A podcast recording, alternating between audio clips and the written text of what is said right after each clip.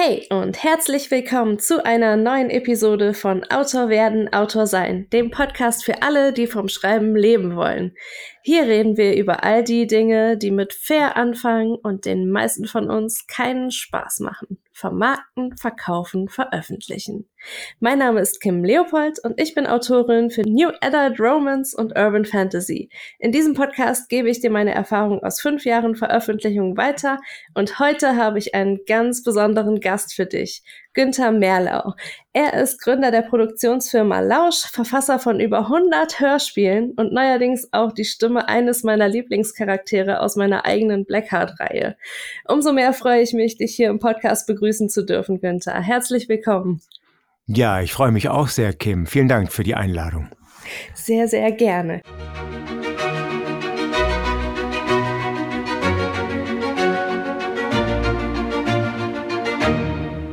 Ja, wer bist du und wie lange bewegst du dich schon in der Buchbranche? Das ist so unsere Standardfrage zum Einstieg. Also erzähl doch mal. Ich bin seit äh, 17 Jahren jetzt in der Buchbranche unterwegs, ursprünglich als Musiker gestartet, habe dann sehr viel produziert, orchestriert, äh, war sozusagen ein Produzent von umfangreichen orchestralen Musiken. Und dann habe ich meine mein Nerdtum eigentlich zum Beruf gemacht und 2004 Lausch fantastische Hörspiele gegründet und das war der Beginn dieses ganzen Wahnsinns, den man jetzt so ja an den Hacken hat, ne? ja, erzähl doch mal, was ist denn Lausch ganz genau? Also was müssen wir uns jetzt darunter vorstellen, wir, die uns noch nicht so sehr in der Branche auskennen? Ja, wir sind eine, ähm, wir sind äh, sehr, sehr viel. Wir sind eine Produktion mit drei Tonstudios, in denen wir Hörbücher, Hörspiele und Podcasts produzieren, äh, also aufnehmen, produzieren und dann mastern und, und fertigstellen, sowohl für Auftraggeber wie Audible, der Hörverlag, Hörbuch Hamburg, also alle großen Hörbuchverlage in Deutschland. Und wir sind aber auch ein Label. Äh, wir haben gestartet 2006 mit Hörspielreihen wie Kane, Dristo Urden, äh, Hellboy, Die Schwarze Sonne und, und sehr vielen mehr und haben jetzt dieses Jahr angefangen, auch etliche Hörbücher, also reine Lesungen mit dazu zu nehmen und werden jetzt in den nächsten anderthalb Jahren über 150 Hörbücher, das sind ja zigtausende Stunden Audio äh, veröffentlichen. Und ein ganz, eine ganz besondere Freude ist mir, dass wir auch eine Serie von dir damit bei haben, in der ich dann tatsächlich auch eine kleine Rolle sprechen darf. Oh ja, darüber freue ich mich auch. Ich meine, 150 Hörbücher und Hörspiele in den nächsten Jahren, das hört sich ja echt nach einer riesigen Hausnummer an. Ähm, wie viele Mitarbeiter hast du denn? Ähm, das changiert etwas. Das sind zwischen 12 und 15 Leute, die hier arbeiten. Äh, vor allen Dingen sehr viele Tontechniker natürlich, weil es um sehr viele Aufnahmen geht. Wir haben hier drei Studios, die mittlerweile also äh, täglich mehrfach ausgelastet sind. Wir müssen teilweise am Wochenende auch aufnehmen. Also wir haben tatsächlich sehr, sehr viel zu tun gerade. Die Pandemie hat uns nun so gar keinen Schlag versetzt, sondern im Gegenteil, die Leute haben das Hörbuch immer mehr noch entdeckt, ist unser Eindruck. Wir haben eine, ja, noch mehr zu tun, die, die Nachfrage ist größer und es gibt da durchaus eine Hinwendung. Also von daher bin ich hier voll unter Dampf den ganzen Tag. das hört sich doch richtig schön an, finde ich. Also es muss doch auch mal positive Seiten haben irgendwie. Absolut, ja. Wie ist das denn? Ähm, die Sprecher und Sprecherinnen werdet ihr ja wahrscheinlich alle von außerhalb dann irgendwie buchen. Also die arbeiten ja vermutlich freiberuflich? Genau, die äh, Sprecher sind Freiberufler, die wir dann jeweils auf ein Projekt draufsetzen. Und das haben wir ja mit dir auch ein bisschen abgesprochen. Was hast du so für Vorstellungen von den einzelnen Charakteren? Was sind das denn so für Typen? welcher Hollywood-Darsteller wäre das, wenn du ihn besetzen könntest und so weiter? Das klären wir natürlich ein bisschen ab mit den Autoren und dann greifen wir hier auf 150 äh, Schauspieler zurück in dem Laufe der Jahre, die ja das sehr professionell machen. Wir haben ja hier ganz Hörbuchprominenz sozusagen, die hier ein- und ausgeht. Ich selbst habe ja auch, ich weiß nicht, 150 Hörbücher schon eingelesen. Ich weiß auch gar nicht, wie sowas zustande kommt, solche Zahlen. Aber das sind dann Freiberufler und der, der Rest, die ganze Disposition, das Organisieren und das Aufnehmen ist dann sozusagen hier angestellt. Mhm. Ja, Wahnsinn. Ähm, und wie hat sich das jetzt durch Corona geändert? Also du hast ja gerade gesagt, ihr habt drei Tonstudios. Kommen denn die Sprecher und Sprecherinnen immer noch zu euch oder nehmen die mittlerweile auch ihre Sachen dann schon zu Hause auf? Durch diese sehr simple Art des Aufnehmens, da ist ein Sprecher in der Tonkabine, dann ist da eine Scheibe und dann sind da Tontechniker und ein Regisseur, haben die ganz wenig Kontakt miteinander, die Menschen. Und wir können hier ein Hygienekonzept ganz easy durchziehen.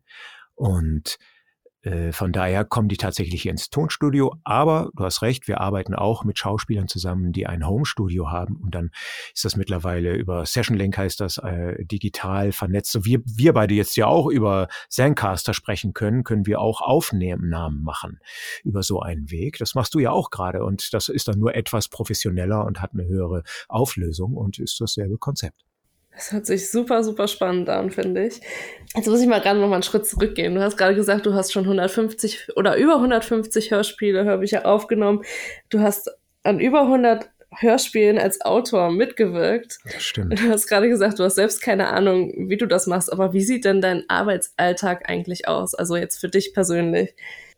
Äh, der, da muss ich ehrlich sagen, da sieht kein Tag wie der andere aus, äh, seit vielen Jahren, was ja ein großes Glück ist. Ähm, manchmal wünschte ich mir ein bisschen mehr Ruhe, ähm, weil es doch immer irgendwas zu tun gibt. Ich bin ja auch der Geschäftsführer dieser Unternehmung und habe Gott sei Dank jetzt mit Daniel Herdmann einen Labelchef, der auch weiß, eine große Unternehmung zu führen. Aber schlussendlich landen ja auch alle möglichen Dinge dann bei mir auf dem Tisch, neben dem ich äh, vier Stunden am Tag irgendwas einlese oder selbst Serien schreibe oder tatsächlich ähm, ja auch mich ums Marketing und den Vertrieb und die ganzen alle all die Dinge, die mit Fair beginnen, kümmern muss. Äh, das hast du ja sehr nett gesagt am Anfang. Das war auch für mich genauso mhm. wie für Tja, für euch, die ihr jetzt das hört, äh, ich habe angefangen als reiner Künstler, der einfach unbedingt etwas machen wollte und einen großen Drang verspürte, etwas herzustellen.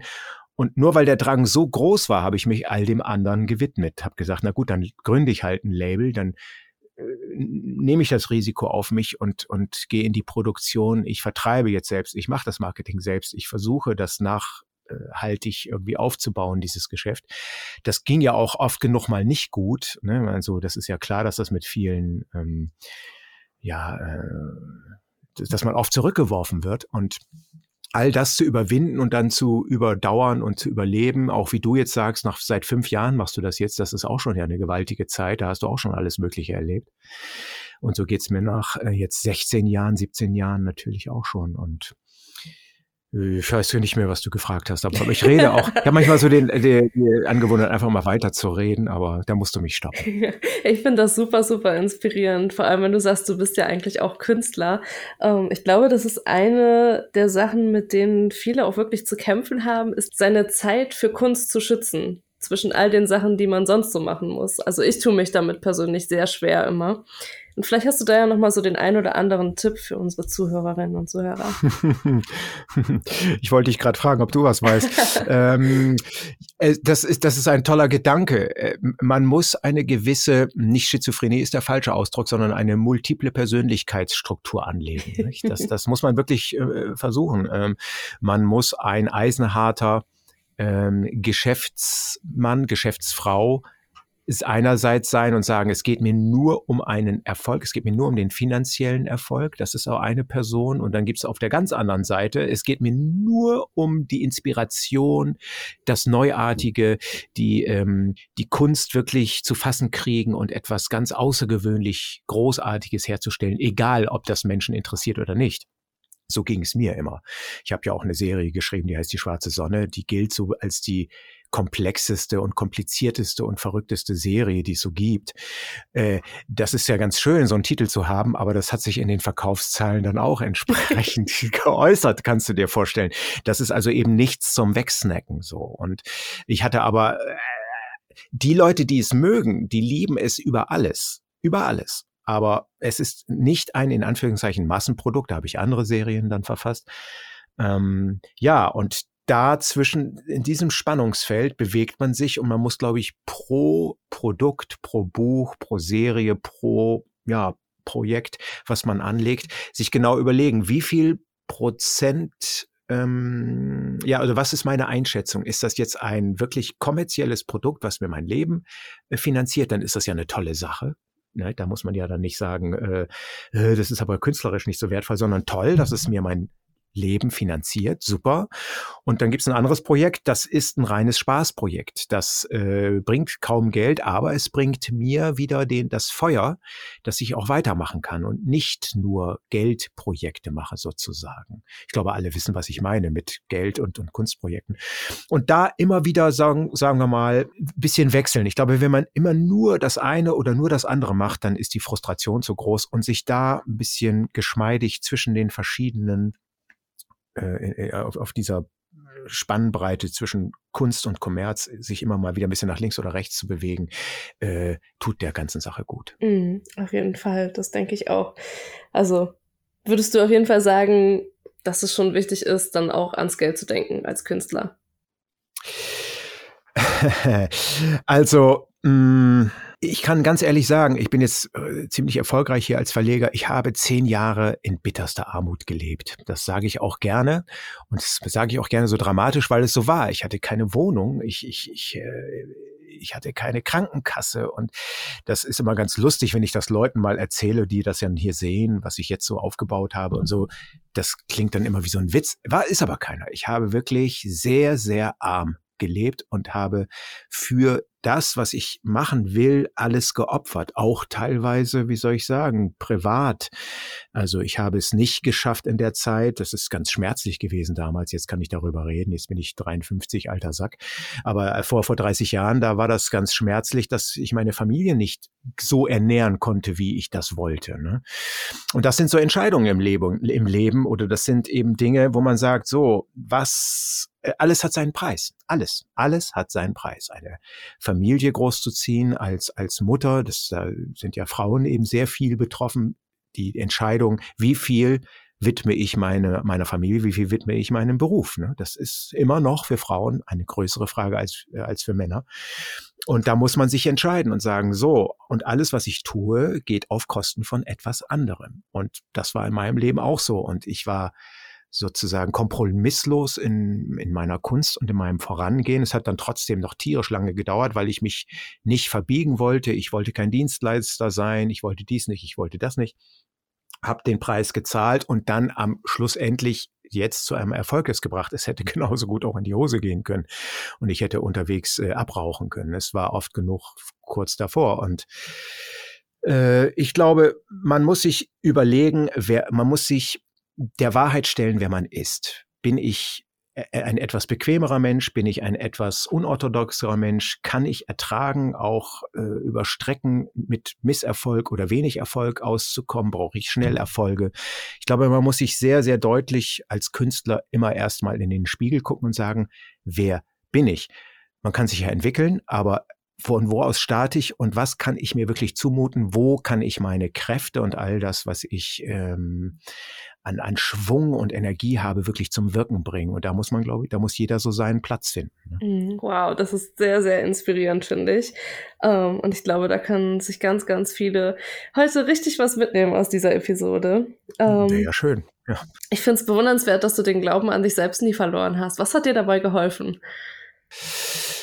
Bei narzisstisch geprägten Persönlichkeitsstrukturen äh, hat man Gott sei Dank so einen Drang weil man, ja, ich glaube, das ist äh, allen relativ bekannt. Das ist ja auch in den letzten Jahren sehr rumgegangen. Aber ist ja klar, wir Künstler, ich sage das mal, äh, haben einen Drang, etwas herzustellen, den nicht unbedingt jeder hat. Und je größer dieser Drang ist, desto mehr Kraft entwickelt man und geht auch ähm, ja an, an Katastrophen oder Rückschlägen weiter im Grunde ist es, könnte man es ja auch als psychische Krankheit äh, bezeichnen, ne? dass man diesen Drang hat. Also irgendetwas in mir ist ähm, malat oder fühlt sich klein und will größer sein, als es ist. Und deswegen will ich ein großer Künstler sein. Ich will große Erfolge. Ich will, dass mich alle sehen, alle hören, alle lesen. Ähm, das ist unter Umständen ein, eine Krankheit. Aber die ist ein Motor. Und äh, da muss man auch sich überlegen, will ich diesen Motor nutzen, um zum Erfolg zu kommen und wie mache ich das? Gehe ich über Leichen? Bin ich trotzdem ein netter Narzisst? Narzissten sind ja nicht per se äh, Arschgeigen, sondern können sehr, sehr nette Personen sein, die auch andere Menschen so äh, gelten lassen können und so weiter. Mhm. Das ist also ein, ein Motor, der, der Drang, ne? also wie auch immer geboren.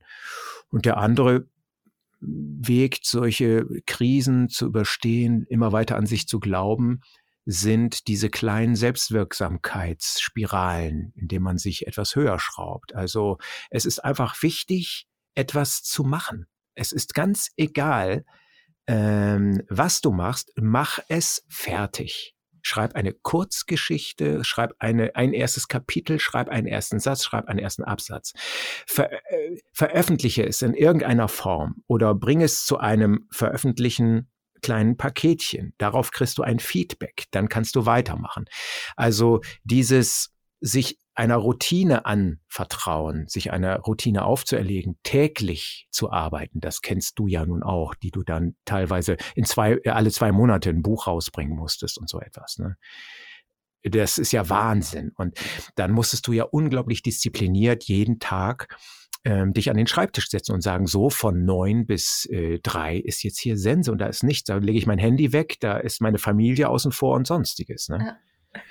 Und das sind die ganz wichtigen Dinge, glaube ich, ähm, die ein durch Krisen schleppen. Disziplin, also Routinen, tägliches. Ich bin so ziemlich diszipliniert. Ich mache auch morgens, fange ich an mit ähm, Übungen, entweder also äh, Liegestütze 20 Minuten, irgendwie so Gymnastik, hieß das früher, äh, oder Meditation, so etwas. Ich abends dehne ich mich. Ich habe früher auch geboxt und Thai-Boxen gemacht. Und also sagen wir mal solche Dinge.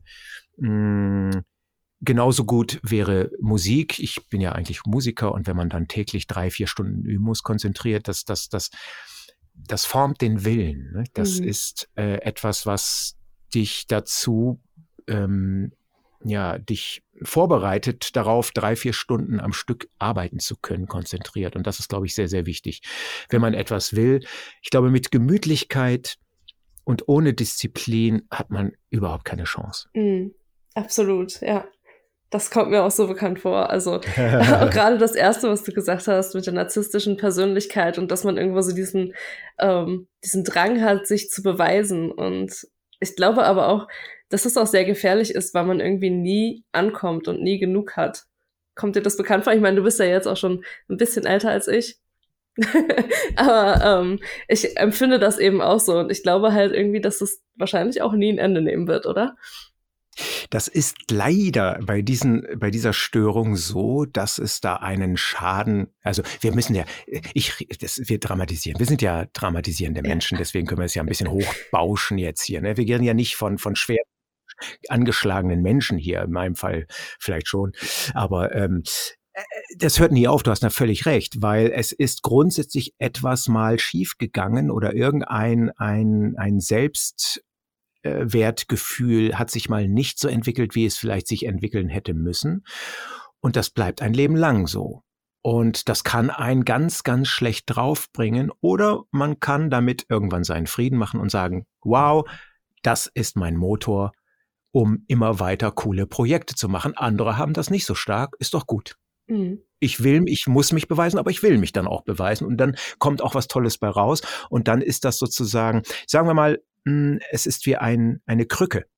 Und äh, man hat eine Gehbehinderung und dann muss man halt eine Krücke benutzen. Und dann ist, wird man ja nicht nach 20 Sa Jahren sagen, ja, jetzt will ich aber die Krücke wegschmeißen. Nein, jetzt hat man gelernt, mit dieser Krücke sein Leben zu leben und das geht auch gut. Und äh, das fällt einem gar nicht mehr auf, dass man eine Krücke bedient, sondern mh, hm, das ist jetzt Alltag. Und das ist das Schöne, dass man dann irgendwann sich immer weiter beweist und dann ja auch ähm, Feedback bekommt und ähm, wie soll ich sagen, dann irgendwann in so ein Gleichgewicht damit gerät. Ne? Ja, finde ich richtig, richtig cool. also dann nehme ich mir persönlich jetzt auch was mit weg. ähm, ich gehe nochmal wieder einen Schritt zurück. Du hast ja eben gesagt, dass du auch eine sehr, sehr schwere Zeit durchgemacht hast und dann trotzdem aber mal an dich geglaubt hast. Was hat denn damals so den Wendepunkt gebracht? Also ich hatte letztens ein Interview mit äh, Mira Valentin und die hat ähm, 2018, glaube ich, den Kindle Storyteller Award gewonnen und hat dann erzählt, dass sich dann für sie halt schlagartig alles geändert hat. Gab es bei dir auch so einen Moment in deiner Karriere, ab dem es plötzlich, ja, ab dem sich der Knoten quasi aufgelöst hat? Ja, äh, den, den könnte ich für Lausch auf jeden Fall nennen. Ähm, es gab natürlich mehrere Schritte, aber ein ganz wesentlicher Punkt in meinem Leben ist, dass ich ähm, meine damalige Geschäftspartnerin Janet Sunic getroffen habe. Das war also ich würde sagen, beruflich das größte Glück meines Lebens bisher. Ähm, das ist jetzt auch schon wieder 16, 17, 18 Jahre zusammen äh, äh, äh, her. Wir waren, wir sind als Paar zusammengekommen und haben dann Lausch gemeinsam gegründet. Und es war ganz deutlich getrennt unsere Arbeitsteilung. Ich war der manische Produzent, der alles herstellte, was, was äh, herzustellen war. Und sie war eine unglaublich nette und freundliche Kontakt Marketerin und ähm, marketingorientierte Person mit einem kaufmännischen Hintergrund. Und das passte wie die Faust aufs Auge und wir haben dann die ersten Serien zusammen erstellt. Also wo ich zu extrem war in meiner ganzen Art, in, meiner, in meinem ganzen künstlerischen Drang, hat sie mich absolut genial ergänzt. Und das war ein Riesenglück. Und seit, und da haben wir Lausch zusammen wirklich auf ein Niveau ganz, ganz schnell hieven können, wo auch meine Kräfte endlich mal zum Tragen kamen. Alles, was ich kann. Ich kann ja sehr viel, aber halt in dem künstlerischen Bereich nur. Und in dem anderen konnte ich es nicht. Mm, dem vorausgeht aber, dass ich mich drei Monate lang von der Kunst verabschiedet habe und einen Businessplan geschrieben habe. Hm. Ich habe teilgenommen an einem, ähm, bei, einem, bei einem Träger, die mich täglich un unterrichtet haben in Sachen Marketing, Vertrieb, Organisation, Management und so weiter und so weiter. Und anhand dieses Lernens habe ich dann einen Businessplan geschrieben für Lausch und den sind Jeanette und ich dann später mehr oder weniger Punkt für Punkt abgegangen. Und ähm, das war für mich der Wendepunkt. Ich habe mich entschieden, nicht mehr nur so zu tun, als ob ich Erfolg haben will, sondern ich habe gesagt, ich will jetzt diesen Erfolg und wie hat man ihn denn? Das kennst du sicherlich auch sehr gut, diesen Moment, wo du dann dich äh, gefragt hast, wie mache ich denn jetzt ein, eine Werbekampagne für mich auf Facebook und Instagram und so weiter und so weiter. Und das war für mich im großen Stile auch im Sinne eines Businessplans der Moment, wo ich sagte, okay, jetzt entscheide ich mich auch für das Geld, weil ich wusste sehr genau, wie es ist ohne Geld. Und es ist schrecklich, nicht nur, weil man einfach kein Geld hat und nicht, nicht, nichts kaufen kann, das ist mir nicht wichtig, sondern weil man nicht aus, nicht produzieren kann, weil man nichts machen kann, weil man kein, kein ähm, Treibstoff hat, um das Gefährt, was man da äh, haben will, voranzubringen. Und das ist ja das Schreckliche für die Künstler, dass man von der Hand in den Mund lebt und nie mal wirklich etwas aufbauen kann. Und da habe ich dann Stop gesagt, einen Businessplan konzipiert und dann auch sofort, wie es dann manchmal so passt, Jeannette kennengelernt und wir haben das dann äh, etwa zehn Jahre zusammen gemacht. Und sie hat sich dann verabschiedet aus dem Unternehmen, ähm, weil sie in Richtung Familie und was anderes machen wollte. Und wir sind noch nach wie vor gute Freunde.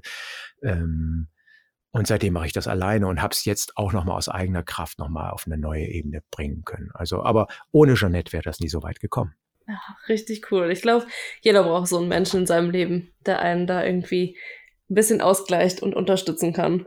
Also bei mir ist das zum Beispiel mein Mann, der ist auch mehr so der, der, der dann alles mal durchdenkt und durchrechnet und mich dann vielleicht auch mal ausbremst, wenn ich irgendwelche tollen, ich sag's mal in Anführungszeichen, tollen Ideen habe, die dann aber ähm, ja eher auf meine Kosten gehen, als mir irgendwas einzubringen oder so. Und dann ist er derjenige, der dann sagt so, halt stopp, jetzt denk noch mal bitte in Ruhe darüber nach.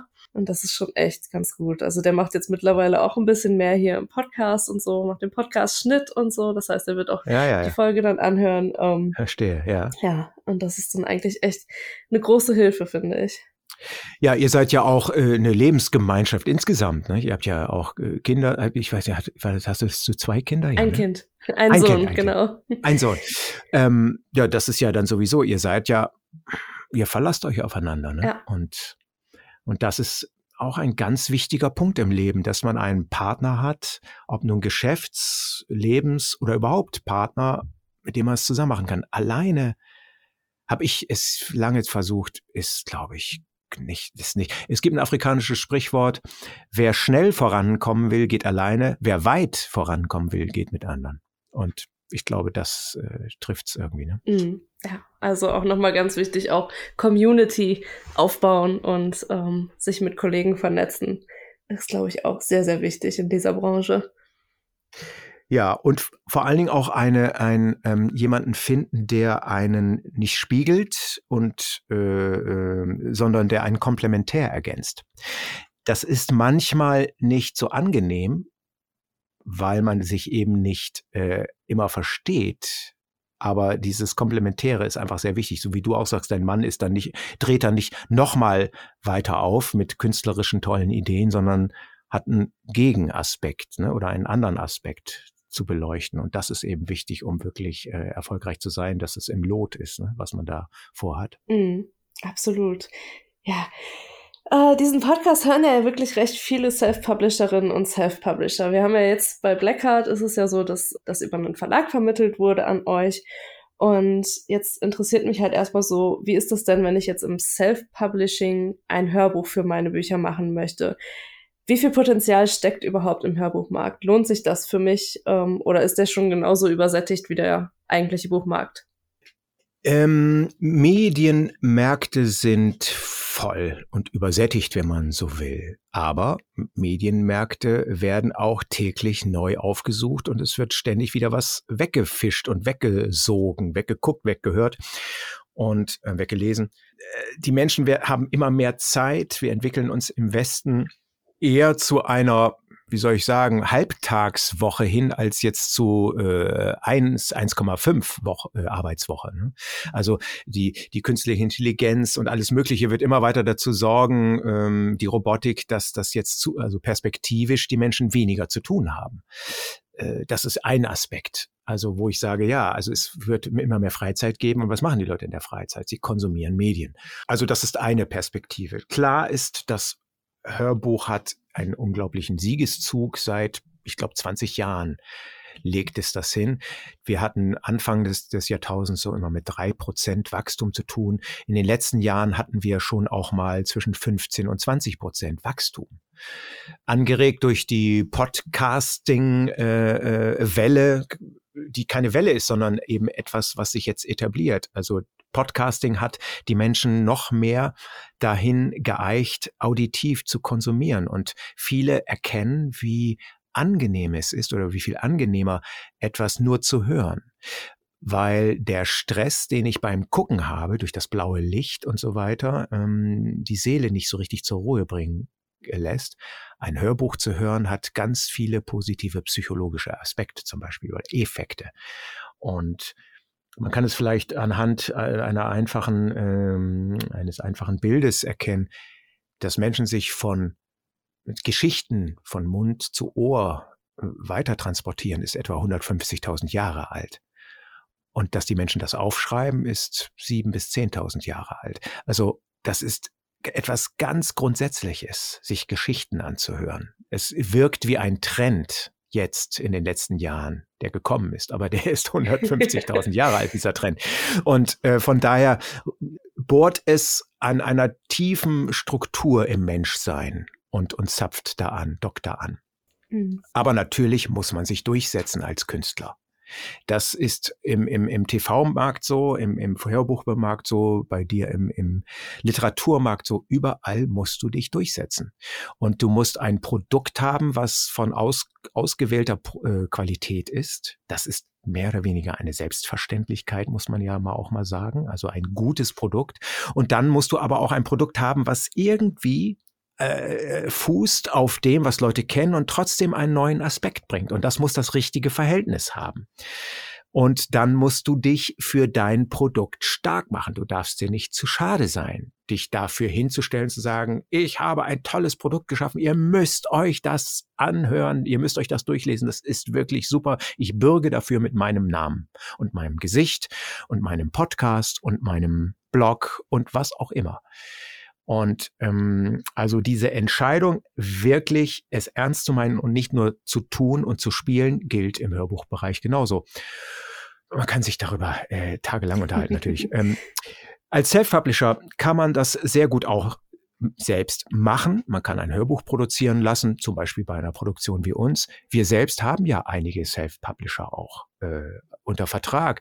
Äh, Thorsten Weize hat zum Beispiel äh, der 13. Paladin, ist ein sehr erfolgreiches Hörbuch, was wir lizenziert haben von ihm. Er ist ein Self-Publisher gewesen. Der hat es jetzt auch an, an äh, danach dann auch an einen Verlag gegeben für die Hardcover-Rechte, aber seine E-Books vertreibt er nach wie vor selbst. Und wir haben ihn lizenziert, genau wie andere Self-Publisher bei uns jetzt unterkommen, weil ich auch sehr gerne mit Leuten arbeite, die es so machen wie du, Kim. Mhm. Weil ich finde es großartig, dass du das in die Hand nimmst, dass du es selbst machst, dass du nicht wartest darauf, dass dich jemand an die Hand nimmt, sondern du aktiv geworden bist, daran geglaubt hast, eine komplexe Sache gestaltet hast, jetzt über fünf Jahre es durchziehst. Also ich habe dafür Bewunderung, weil ich das gut kenne. Ich kenne das gut. Ich, ich habe es genauso gelebt und ich weiß, was das bedeutet, da durchzuhalten. Und ähm, hinterher, wenn man Erfolg hat, ist das dann immer leicht zu sagen.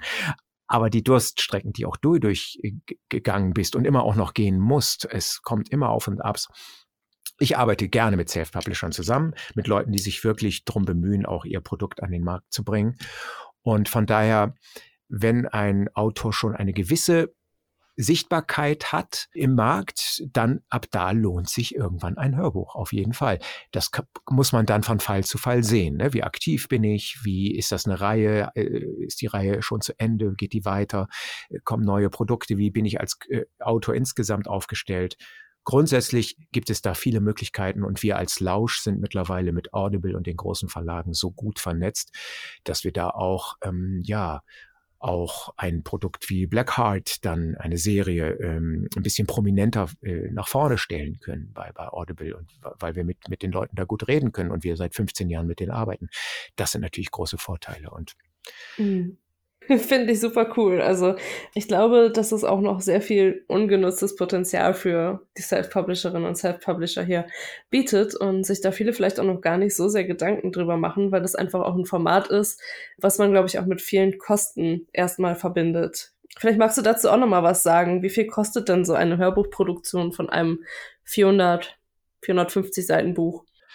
Ja, das, das sind wirklich große Kosten. Das ist leider eben nicht wie bei einem, einem E-Book, dass man das die, die, mit der eigenen Hände Arbeit erstellt und dann irgendwo digital einstellt und mehr oder weniger vielleicht noch einen Lektor, Lektor rüberjagt und das war's.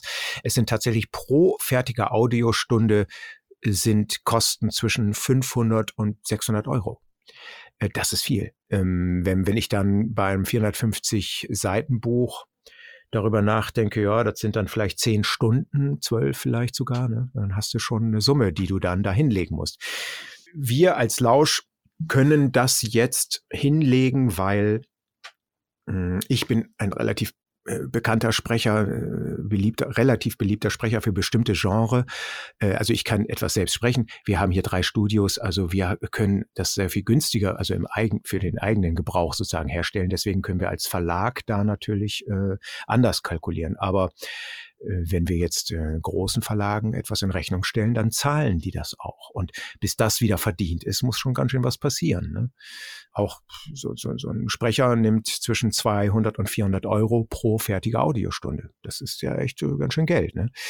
Und das muss man sich genau überlegen. Und es macht nur Sinn ab einer bestimmten Größenordnung von Verkaufszahlen des eigenen Buches. Früher hat man gesagt, dass ähm, etwa konservativ gerechnet zehn Prozent der Buchverkäufe, der Hörbuchverkäufe sind. Das gilt nicht mehr. Das kann je nach je nach Genre kann das bis 50 Prozent sein. Ich habe Hörbücher hergestellt, die mehr Ver Hörbücher verkauft haben als das Original. Also das gibt es alles. Nicht über, über, ich kann nur so ungefähre Werte geben. Ich habe sie ja jetzt genannt. Es ist eine große Investition, aber es ist ein, auch ein, ein äh, im, im Sinne von Markenbildung natürlich immer wichtig, dass man auf verschiedenen Kanälen gesendet wird. Ne? Du bist in der Wahrnehmung viel breiter aufgestellt, wenn du auch ein Hörbuch hast. Und wenn, und der Ritterschlag ist dann, wenn eine Netflix-Serie von dir gemacht wird. Ne? So. Absolut. So, das, das ist dann so das, das, das Schluss, äh, der Schlussgong. Ne? Und ähm, aber dahin führen andere Wege auch schon. Und da ist der Hörbuchbereich, glaube ich, ein, ein, guter Weg, auch sein mediales Spektrum zu erweitern. Mhm. Also würdest du im Prinzip sagen, erstmal aufbauen, aufbauen, aufbauen. Und wenn man dann so eine gewisse Größe erreicht hat, so eine gewisse Anzahl an Büchern, dann in den Hörbuchmarkt einsteigen, aber auch nicht nur mit einem Titel wahrscheinlich, sondern am besten mit mehreren relativ nah beieinander, oder? Auf jeden Fall. Also es ist bestimmt wichtig, so eine gewisse Größenordnung an Büchern mitzubringen. Wir als Verlag Lausch, wir, also wir sind ja eine Produktion, wir stellen, im, wir haben auch, ich weiß nicht, glaube ich, für Self-Publisher 20, 30, auch sehr erfolgreich, die haben teilweise auch Nummer 1 Sets damit gehabt, äh, äh, haben wir im Auftrag Hörbücher hergestellt. Das ist etwas, was wir auch machen. Ehrlich gesagt, wir produzieren hier so art, derart viel, das ist jetzt kein kein wirkliches Geschäftsmodell von mir oder so, ne? Weil äh, so, so viel ist es dann auch nicht. Aber das kann man machen, man kann uns buchen und wir sind eine der größten Hörbuchproduktionen äh, Deutschlands. Wir nehmen unter Verlag, wenn wir, wenn wir einen Titel für geeignet halten, dass der in unser Portfolio und, und in unsere Marketingstrategien muss man oder in unsere Kanäle passt, dann können wir den lizenzieren, also wie es ein anderer Verlag auch machen würde. Und es gibt auch so Zwischenformen, ne? dass man sich das teilt mhm. oder so, wenn der Autor unabhängig bleiben möchte oder so. Da bin ich, sind wir jetzt ja auch mein, mein sehr guter guter Freund Daniel, den du ja auch schon kennengelernt hast, gleich äh, vor ein paar Monaten. Äh, da sind wir ganz offen, weil wir wollen in erster Linie mh, hm, sehr gute Geschichten äh, veröffentlichen und damit ja so viel wie möglich Erfolg haben, weil Erfolg gebiert Erfolg. Und jeden Erfolg, den wir mit einem Autor haben, den haben wir und jeden Erfolg, den wir haben mit einem anderen Autor, kommt auch dem ersten Autor zugute und so weiter und so weiter. Also wir wollen einfach grundsätzlich einen erfolgreichen Weg nach vorne gehen. Mhm. Ja, du hast ja gerade gesagt, also man kann sich theoretisch jetzt auch bei euch melden, wenn man eine Geschichte hat, die man gerne als Hörbuch hätte. Ähm, erzähl doch mal, was genau verlegt Lausch? Also was muss meine Geschichte mitbringen, damit ihr überzeugt seid? Ähm, welches Genre macht ihr? Welche Länge? Ja, genau, erzählt einfach mal, was ihr da so erwartet. Ich habe äh, im Lausch gegründet als fantastische Hörspiele. Mittlerweile sind es eben auch fantastische Hörbücher.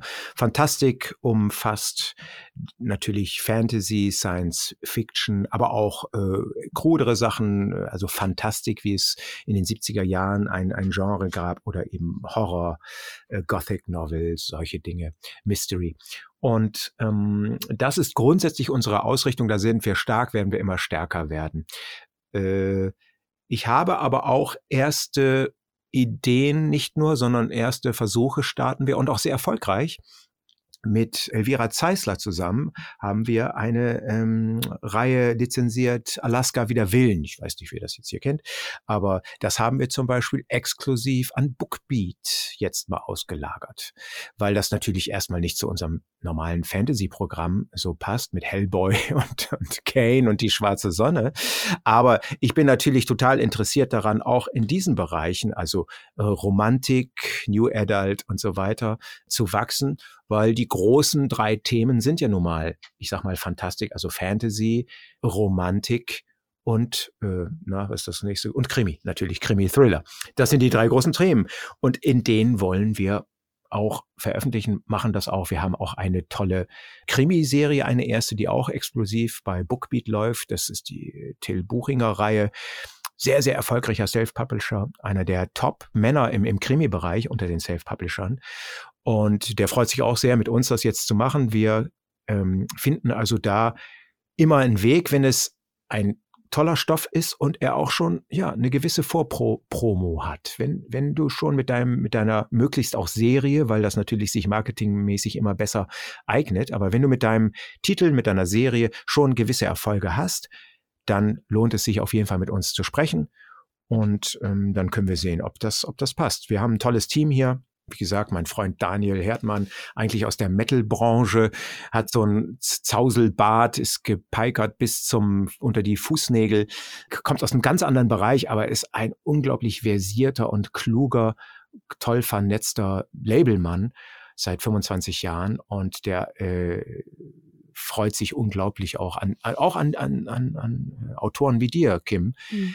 mit so, ja, fleißigen, gut aufgestellten, tollen Inhalten arbeiten zu dürfen. Also der ist, glaube ich, richtig glücklich. Der, für den passiert auch gerade, glaube ich, etwas, was ich vorhin erwähnte, da so ein ganz neuer äh, Horizont macht sich für den auf. Ne? Und all seine Erfahrungen, die er hat, die kann er jetzt für uns hier im, im Hörbuchbereich ähm, verwertbar machen. Ich glaube, es ist für ihn auch eine tolle Zeit jetzt. Mhm. Also das merkt man auch, finde ich, dass ihr als Team super zusammenarbeitet. Ich habe ja jetzt mit einigen von euch auch Kontakt, auch mit der Johanna zum Beispiel, sehr viel. Und ähm, es macht einfach Spaß, mit euch zu arbeiten. Also es ist eine tolle Erfahrung gerade, finde ich. Ja, also mh, irgendwann Du hast ja von nach den großen Umschwüngen im Leben gesprochen. Da gibt's ja eben diese ganz großen und es gibt aber so kleine Wendepunkte. Und irgendwann, ich glaube, es ist so zehn Jahre her oder so, da habe ich gedacht, mir ist, mir fängt jetzt an, wichtiger zu werden, mit wem ich arbeite, als was ich arbeite. Mhm. Also, dass ich jetzt das endcoole Produkt herstelle, ist mir auf einmal nicht mehr so wichtig wie das endcoole Team. mit dem ich arbeiten möchte. Also das ist ganz, ganz wichtig. Man muss mit Leuten arbeiten, mit denen man sich versteht, mit denen man Lust hat, die genauso motiviert sind, intrinsisch motiviert sind, wo man sich feiern kann gegenseitig, wo man Respekt hat voreinander. Und ich glaube, das ist gerade auf einem sehr, sehr guten Weg bei uns. Mm, ja, so fühlt sich das auch an, finde ich. Ja, schön. ähm, Jetzt gucke ich gerade mal auf meine Fragen, weil ich ja doch recht viel abgewichen bin. Ich äh, finde das immer ganz lustig. Ich schicke die Fragen immer vorher und ähm, am Ende kommt ein ganz anderes Interview bei raus. Aber das ist eigentlich ja auch immer ganz schön. Ähm, du hast ja gerade schon davon gesprochen, also man kann sich bei euch melden, aber wie ist es denn jetzt zum Beispiel, wenn man das selber in die Hand nehmen möchte? Also ich kenne ja auch viele Autorinnen und Autoren, die gerne vorlesen, die gerne äh, präsent sind. Was ist dann, wenn die sagen, ich möchte mein Hörbuch jetzt selber einsprechen? Würdest du dazu raten, wenn man keine Sprecherausbildung hat oder ist das wahrscheinlich eher keine so gute Idee? In 80 Prozent der Fällen ist das keine so gute Idee. Ich sage es ganz einfach, wie es ist. Da kann man auch eine Meinung zu haben. Ich weiß aber einfach, was aus einem Stoff rausgeholt werden kann, wenn ein Schauspieler, der sich seit 20 Jahren darum bemüht, den Emotionen äh, nachzuspüren, Figuren äh, zu entwickeln und so weiter. Also ein Profi. Es wäre ja genauso absurd, wenn, äh, wenn ich jetzt als Sprecher sagen würde, ich möchte meine Gefühlswelt jetzt aufschreiben und ich möchte nicht, dass das ein Autor macht, sondern das kann ich selbst auch gut, weil ich habe ja diese Gefühle. Und du weißt selbst, dass du sehr viel Zeit darauf verbracht hast, deinen Stil zu festigen, mhm. konsistenter zu werden, deine Ideen äh, prägnanter herauszuarbeiten und so weiter. Das dauert. Ne? Das ist beim Sprechen und bei der Sprache genauso. Ja. Und es ist ja auch so, da habe ich einen Text geschrieben und da ist dann vielleicht ein Schauspieler, der sieht die Sache ein bisschen anders oder der kommt aus einer ganz anderen Ecke ich bin jetzt zum Beispiel viel älter als du, äh, Kim, und habe hab eine andere Lebenserfahrung als du. Und jetzt, jetzt lieferst du mir eine Figur an und ich kann den äh, kleine Unterströme äh, zumischen, auf die kämst du nicht, weil du ein anderes Leben gelebt hast. Und das kann unter Umständen so einer Figur noch weiter äh, äh, Gestalt geben. Es kann die anreichern. Also das soll ja beim Hörbuch passieren. Es soll ja nicht vorgelesen sein, sondern es soll zum Leben erweckt werden. Es soll, es sollen wirkliche Figuren und wirkliche Personen, wirkliche, die Geschichte soll erzählt werden und sich vermitteln. Da ist du, du als ähm, Hörbuchlesender bist du Kameramann, Regisseur äh, oder Ka äh, Kamerafrau, du bist Beleuchterin und Cutterin. Und das alles soll da passieren. Und je besser das jemand macht, desto mehr passiert das. Wer das als Autor kann, der kann das auch selbst machen. Aber in aller Regel kann man das nicht als Autor. Als, in aller Regel liest man ganz nett vor als Autor. Manche machen das ganz gut. Und das aber über 16 Stunden oder 12 Stunden durchzuziehen und wirklich äh, zwölf Stunden lang einen Menschen zu unterhalten, die ganze Zeit, das erfordert sehr, sehr viel Kraft, Ausdauer und Geschick. Da würde ich immer raten, einen Profi zu nehmen, einen professionellen Schauspieler und lieber die Zeit darauf zu verwenden, genau die Stimme zu suchen, die ich da haben will. Das ist dann das Entscheidendere. Ich fand das ganz spannend, als wir, also wir haben ja für die Blackheart-Reihe mal kurz jetzt so ein bisschen Background für die, die es nicht kennen. Also in jeder Episode sprechen um die drei bis vier verschiedene Charaktere und die wechseln auch immer durch. Also ich glaube, wir haben insgesamt ja jetzt einen Cast von 16 Leuten Ja, ich wenn ich glaube das ja. richtig im Mhm. Kopf habe. Und für die habt ihr ja jetzt wirklich auch unterschiedliche Sprecherinnen und Sprecher ähm, Ja. gebucht, was ich richtig, richtig cool finde. Damit habe ich im Leben nicht gerechnet. Und ich fand das total erstaunlich, weil ich euch ja so eine kleine Vorauswahl geschickt habe und ihr dann darauf basierend Sprecherinnen und Sprecher gefunden habt, die wirklich eins erfassen. Also ich habe mir die jetzt angehört, als Johanna mir die Liste geschickt hat. Ich habe gedacht, wow, das ist, das ist richtig krass, richtig, richtig cool.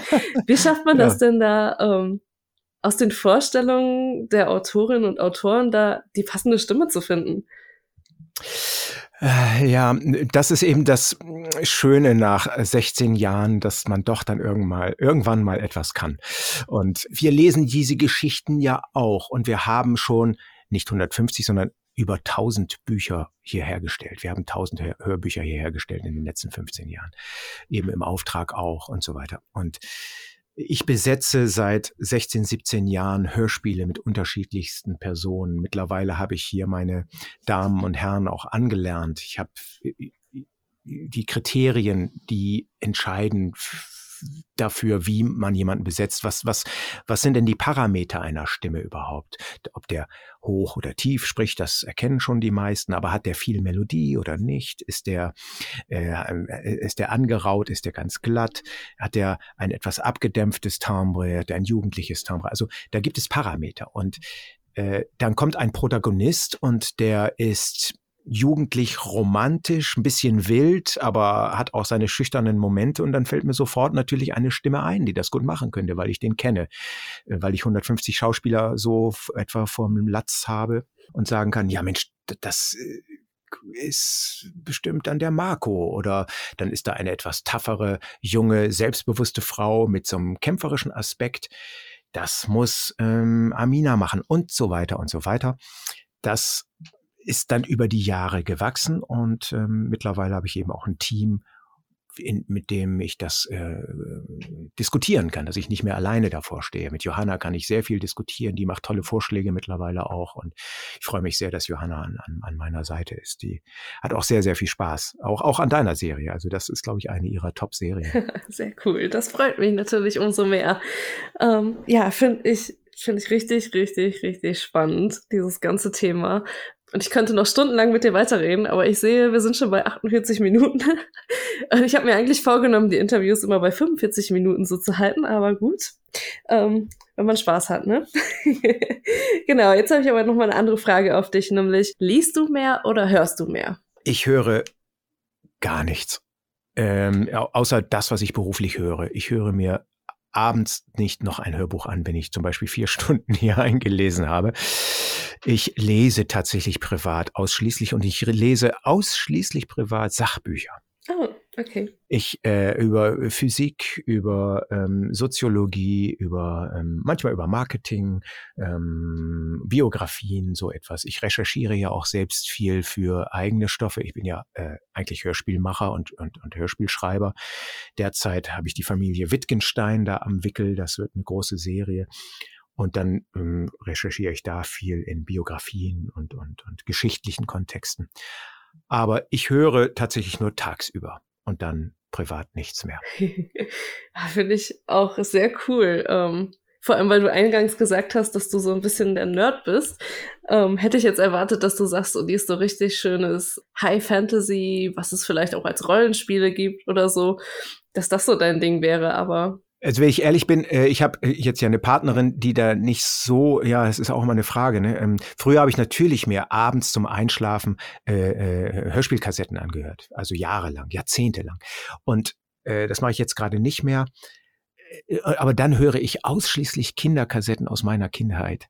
Das ist ganz, ja, es ist eben so ein bisschen bekloppt. Aber äh, Tommy und seine Freunde und das Geheimnis der unterirdischen Höhle. Allein der Titel, der versetzt mich heute noch in Aufregung. Ähm, das habe ich als kleiner Junge gehört und da habe ich mit großen Augen davor gesessen und ah, fand das gruselig und spannend und cool und äh, das höre ich nach wie vor sehr, sehr gerne, also die Dinge aus meiner Kindheit und die modernen Stoffe und äh, Hörspiele, Hörbücher, Podcasts und so weiter, da habe ich dann viel mehr Spaß daran, das jetzt zu entwickeln und Mhm. zu machen. ja. Super cool. ich bin immer noch ein bisschen äh, baff von diesen ganz tollen Learnings, die wir heute mitgenommen haben. Ich fand es sehr inspirierend, deinen Weg im Prinzip auch mal zu hören, äh, wie du angefangen hast, wie es dazu gekommen ist, dass du heute so erfolgreich bist. Und ich glaube, dass da wieder ganz viel Input für unsere Zuhörerinnen und Zuhörer dabei war. Also erstmal vielen, vielen lieben Dank an dich. Es hat sehr viel Spaß gemacht, Kim. Äh, ich freue mich, wenn das ein bisschen was gebracht hat. Und ja, ich freue mich vor allen Dingen, wenn wir dann bald äh, Blackheart äh, veröffentlichen gemeinsam. Ja, da freue ich mich auch drauf. Und tatsächlich, wenn dieses Interview erscheint, sind die ersten vier Folgen schon draußen. das heißt, ihr könnt jetzt direkt loslegen, ab in die Show Notes gucken. Da findet ihr dann auch die Links zu den Hörbüchern. Und dann könnt ihr auch herausfinden, welche Stimme Günther dann spricht. Ähm, also. Da gibt es keine Entschuldigung. Also ähm, jetzt muss das downgeloadet werden. Es lohnt sich wirklich. Viele, viele tolle Stimmen haben wir da äh, verpflichten können für die Serie. Es ist eine tolle Serie, die wirklich so umfangreich ist und so viele ja, Wendepunkte in sich hat. Und ähm, mm, also ich finde, es ist eine, eine der absoluten Top-Serien jetzt bei uns im Programm. Danke, danke. Das freut mich so sehr. Ja, okay, genau. Also, ich habe jetzt für euch alle Links und Informationen zu dieser Episode auch nochmal in die Show Notes gepackt. Da könnt ihr gerne reinschauen. Und ansonsten wünsche ich euch jetzt erstmal viel Spaß noch beim Kreativsein und sage bis in zwei Wochen. Ciao.